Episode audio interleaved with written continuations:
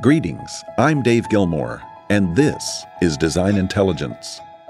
What standards mark the operating culture of your organization? Has there been an ongoing discussion regarding the ethics of the firm, those certain standards by which we bound our collective thinking, speaking, and behavior? Articulating and establishing the functional ethos of the organization is essential to several dimensions of organizational health, relational interaction, and ultimately, business success. Seems that ethics are only discussed when it seems they've been breached. Ethics instruction is usually delivered as a series of do's and don'ts, with a subtle air of threat waffling around the topic. Like a club over the head, ethics seems to only serve under the banner of, you better not, as opposed to what they really are. Ethics are to be worn proudly for all to see and hear by how one behaves and communicates.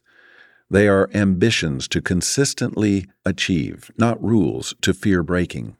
Ethics are the standards through which we desire to live and be and become.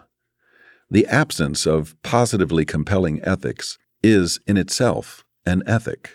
The void of overt articulation is the conscious acceptance of unidentified standards and all that might yield.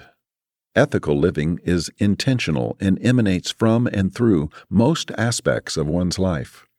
So, what are the ethical standards of your organization? Who makes that decision? Is it realistic to think that a collection of diverse individuals will all accept the stated standard and live together out of that standard? These are but a few of the tough questions leadership should be leaning into. By the way, it's leadership's job to articulate the ethics, to set the standards for the organization.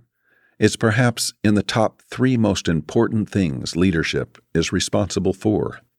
You see, it's through the culture of the firm that the organization finds its way into the day to day through the living out of standards set in place by leadership.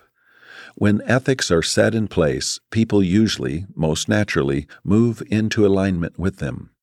You see, people crave the safety of known parameters.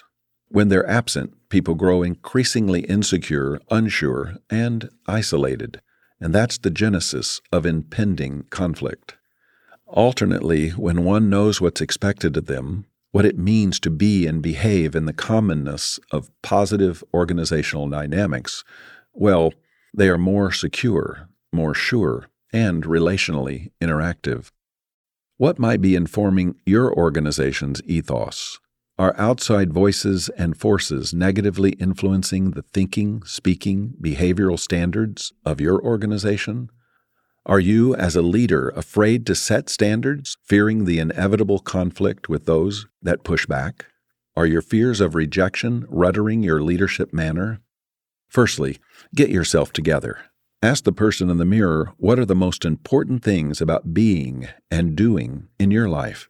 Do you want this for the organization?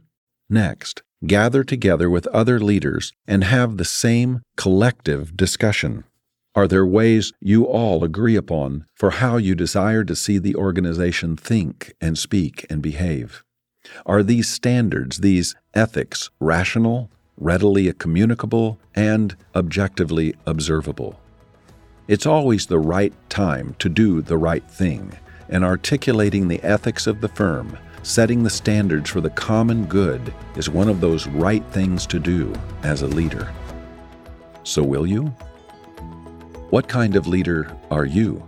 Until next time, I'm Dave Gilmore, and this is Design Intelligence.